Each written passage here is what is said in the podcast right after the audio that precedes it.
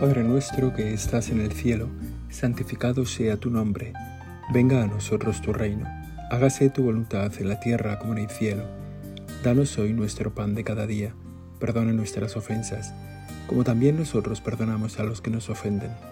No nos dejes caer en la tentación y líbranos del mal. Amén.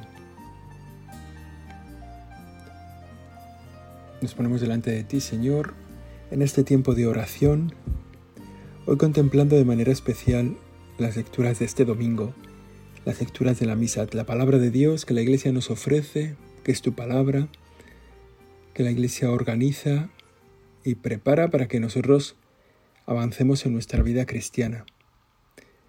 Es deseable que cada vez que acudamos a la Eucaristía, cada vez que acudimos, llevemos un propósito de nuestro corazón, una intención que queremos pedir al Señor, un deseo, una ofrenda que queremos hacerle, un propósito que queremos sacar adelante, que la Eucaristía no nos deje indiferentes.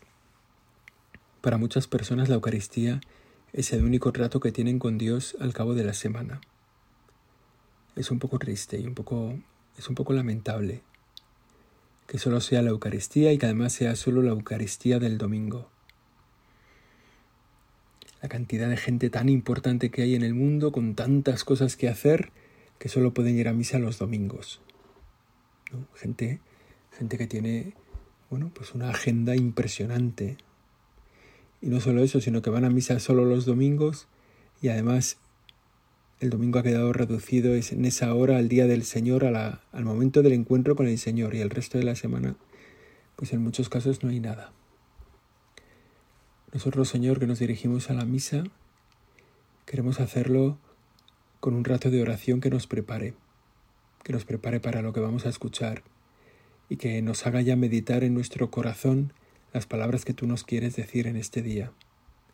Y que además sepamos en este tiempo de oración también poner concreción, propósito, intensidad, deseos, para que esa, mesa, esa misa sea fructífera realmente en nuestra vida cristiana para que dé fruto, que sea un eslabón más en nuestra cadena de vida cristiana, el eslabón más importante, ese encuentro con el Señor que se entrega en la cruz para hacernos ver que nos ama, que se entrega para salvarnos, que se entrega muriendo por nosotros, por amor a nosotros. La misa tan importante. Y en esta misa escucharemos, como siempre, tres lecturas una del Antiguo Testamento, una de las cartas del Nuevo Testamento, podríamos decir, y una del Evangelio.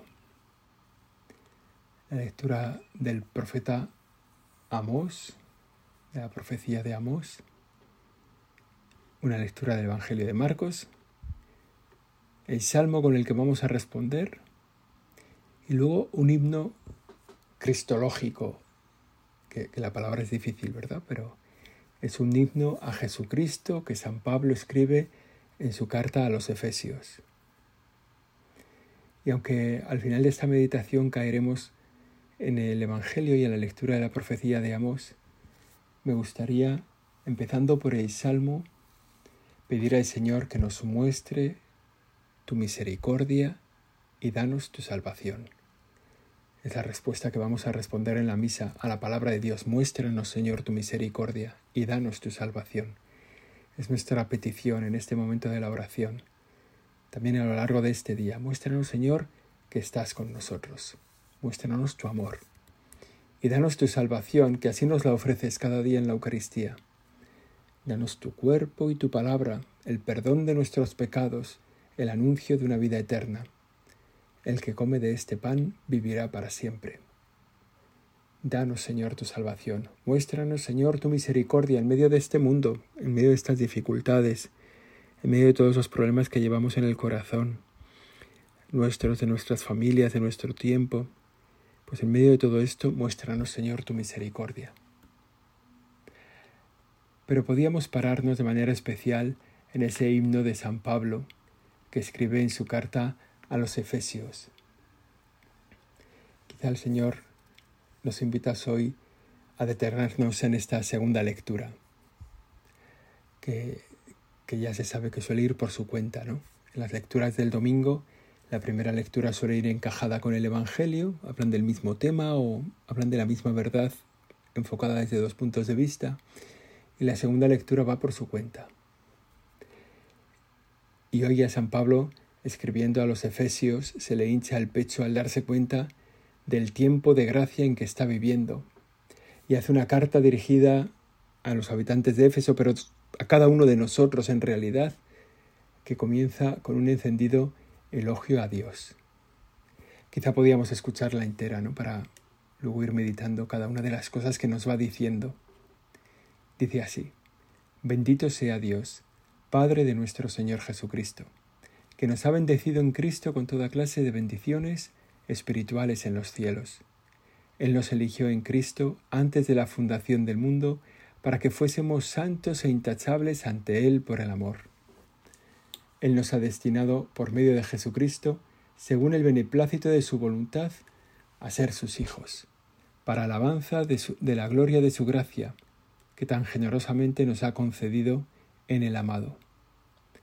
En Él, por su sangre, tenemos la redención, el perdón de los pecados, conforme a la riqueza de la gracia que en su sabiduría y prudencia ha derrochado sobre nosotros, dándonos a conocer el misterio de su voluntad, el plan que había proyectado realizar por Cristo en la plenitud de los tiempos, recapitular en Cristo todas las cosas del cielo y de la tierra.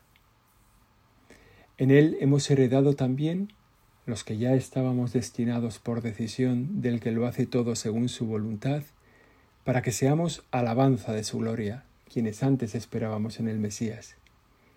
En él también vosotros, de haber escuchado, después de haber escuchado la palabra de la verdad, el Evangelio de vuestra salvación, creyendo en él, habéis sido marcados con el sello del Espíritu Santo prometido. Él es la prenda de nuestra herencia, mientras llega la redención del pueblo de su propiedad para alabanza de su gloria. Es un himno un poco largo, pero que es, es muy hermoso porque dice muchísimas cosas que vale la pena que nosotros meditemos en este momento.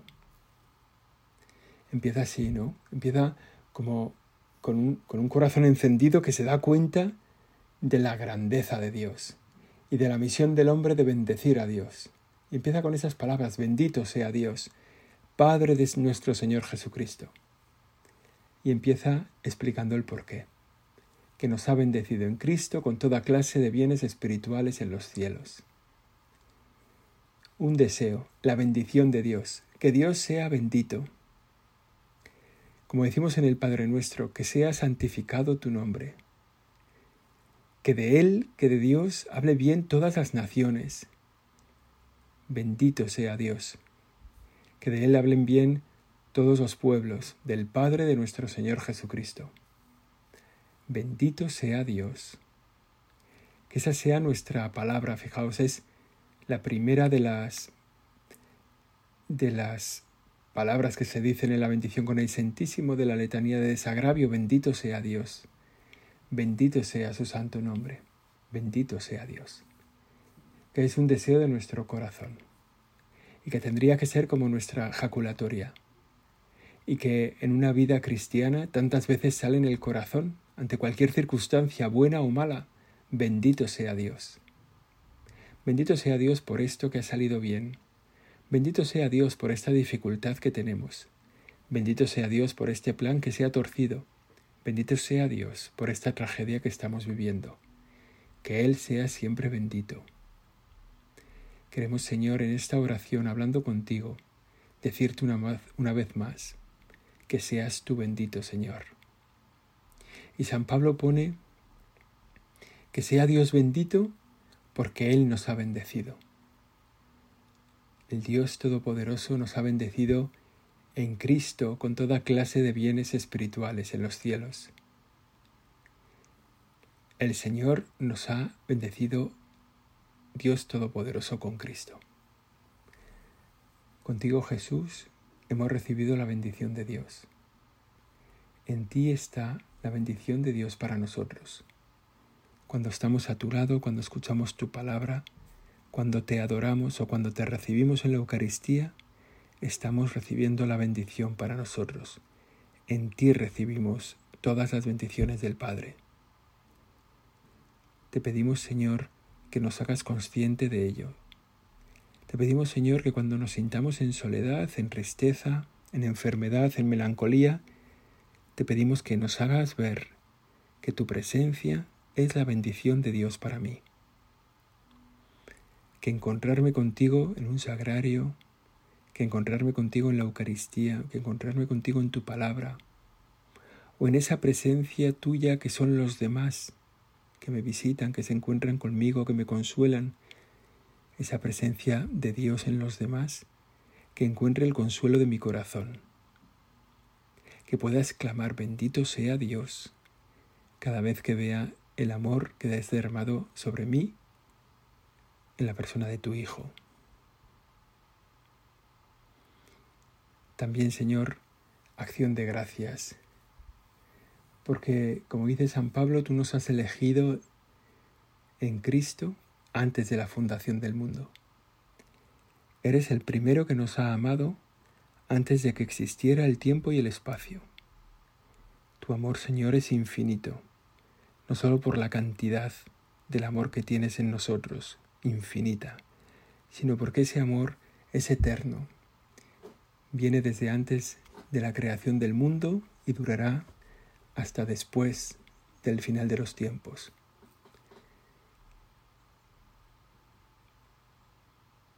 Te pedimos, Señor, que hagas fuerte en nosotros esta conciencia, que nos demos cuenta, como lo ha hecho San Pablo, de que tú nos has amado desde siempre y para siempre. Y nos has elegido a cada uno de nosotros. Como dice San Pablo, para que fuésemos santos e intachables ante Él por el amor. Hemos sido elegidos, amados, queridos por ti para ser santos.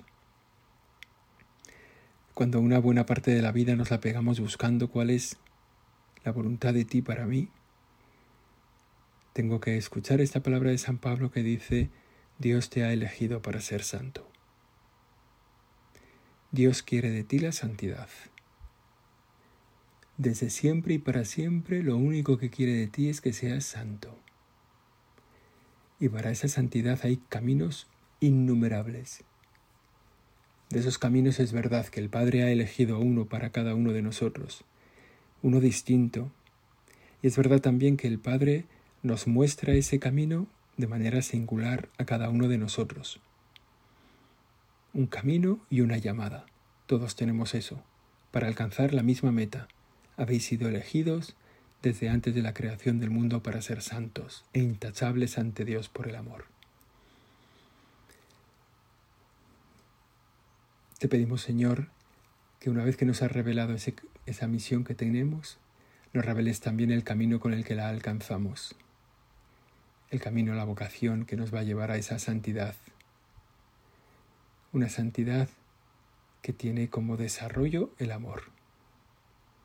Nos has elegido para que fuésemos santos e intachables ante Dios por el amor.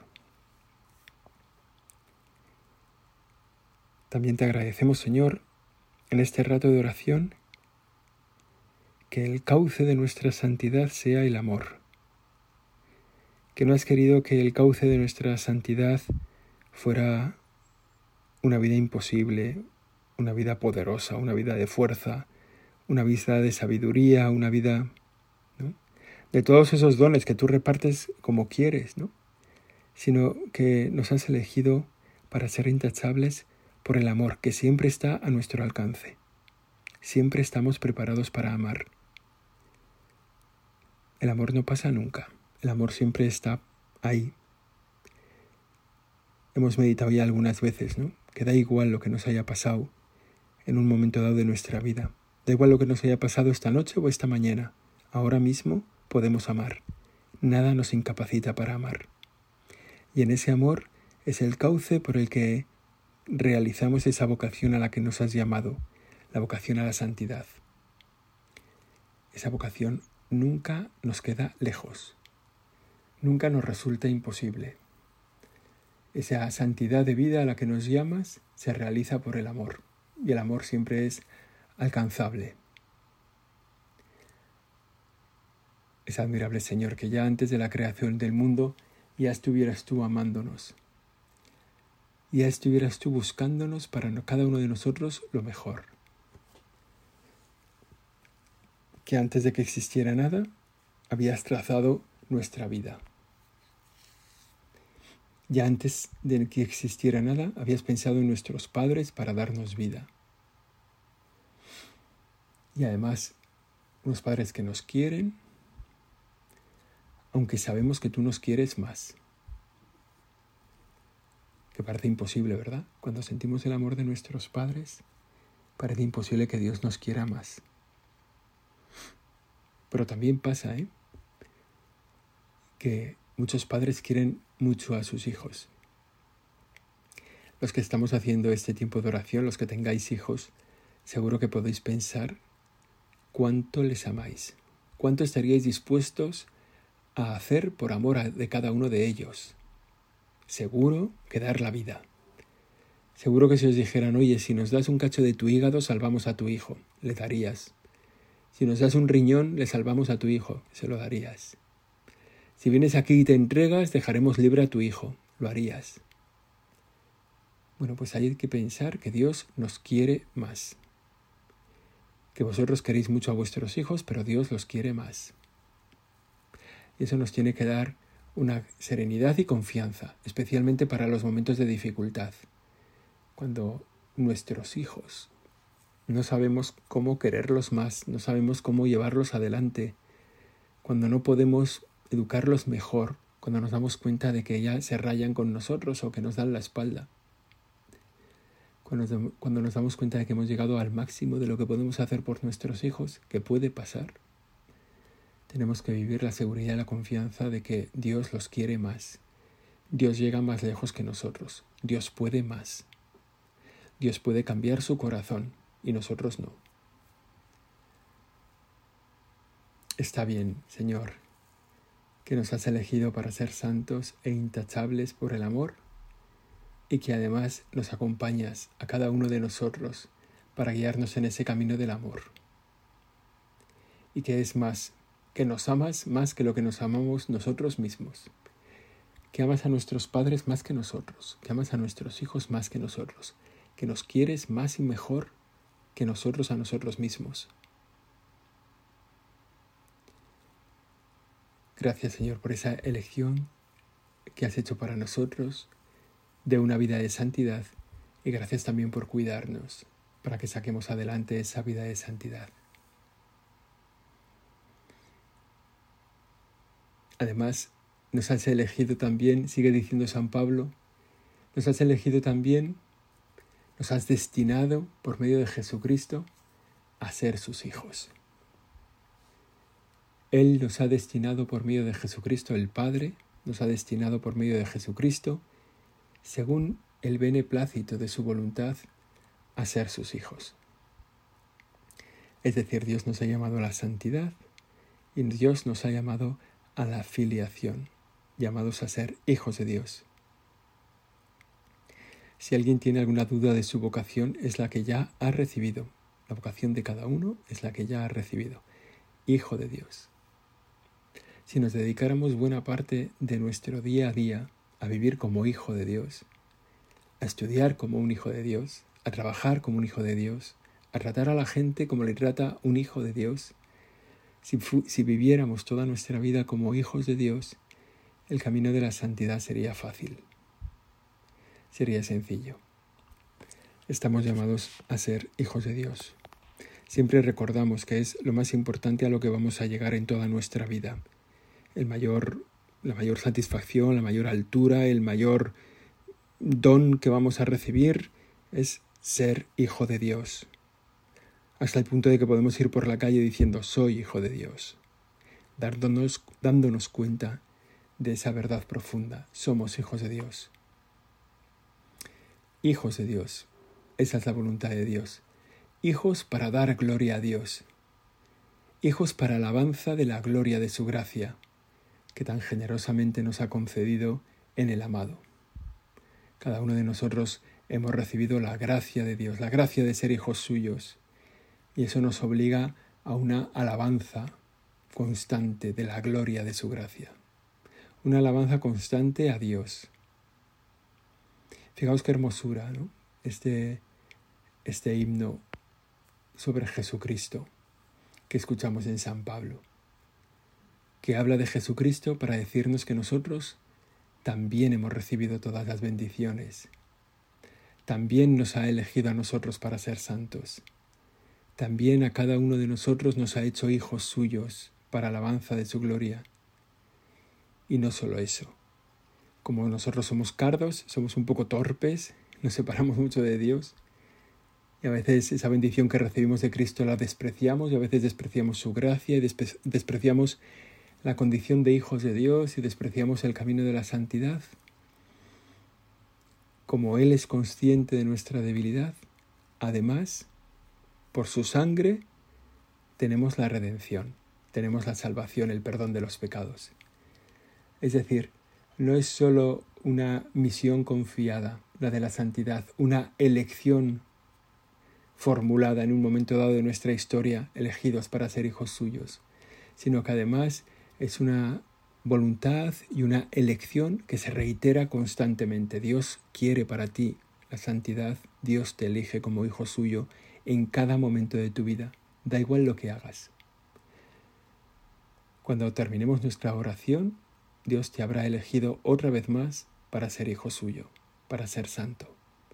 Y en eso Él, ¿qué implica? en eso que, que, cómo se moja para que esto se realice. Pues él se, se embarra del todo para sacar esa voluntad suya adelante, hasta el punto de dar su sangre. En su sangre tenemos la redención, el perdón de los pecados. Es otra de las afirmaciones de, de San Pablo aquí vamos iluminando, vamos trazando esta línea de puntos, de puntos luminosos que hablan de nuestra historia, de nuestra vocación. Bendecidos en Cristo, elegidos para ser santos, elegidos para ser hijos de Dios, bendecidos con el perdón de los pecados, salvados para siempre en la cruz de Cristo. En tu cruz, Señor, y ahí tú has derramado en esa redención, tú has derramado sobre nosotros toda tu gracia, toda la sabiduría y la prudencia la has derrochado sobre nosotros. Un derroche de gracia. Queremos en este momento de nuestra oración, Señor, pedirte la vida de la gracia, vivir siempre en gracia de Dios porque sabemos que tú no nos has elegido, Señor, para ser unos desgraciados.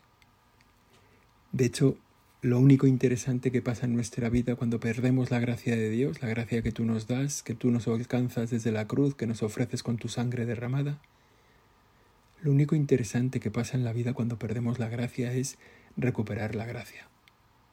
Pasa a ser lo más importante que tenemos que hacer. Porque no podemos ir por la vida como desgraciados. Es verdad que en la medida que nos acercamos al Señor y que conocemos su bondad con nosotros, nos damos cuenta de que no es tan fácil el pecado mortal. En la medida en que tratamos al Señor, que nos damos cuenta de su bondad, no es tan fácil el pecado mortal. Es fácil la materia grave, porque el Señor, que tiene una bondad tan infinita, pues muchas de las cosas que oscurecen su bondad o que hacen apagarse su luz, pues son una materia grave, ¿no? Pero sabemos que el pecado mortal, el que rompe nuestra relación con Él, exige, además de la materia grave, la plena advertencia y el perfecto consentimiento. Y con poquito rato que tengamos con el Señor nos daremos cuenta de que no es fácil, de que no es fácil cometer el pecado con el deseo de romper mi voluntad con Dios, mi relación con Dios, con la voluntad firme de separarme del Señor. A veces se da en nosotros la materia grave, pero no es tan fácil la plena advertencia de lo que estamos haciendo o el perfecto consentimiento. Pero en cualquier caso, si se diera, está el Señor derramando su sangre por amor a nosotros. Por tanto, ahí tenemos en esta lectura segunda de este domingo 15 del tiempo ordinario, tenemos un plan para nuestra vida, la voluntad de Dios para nuestra vida.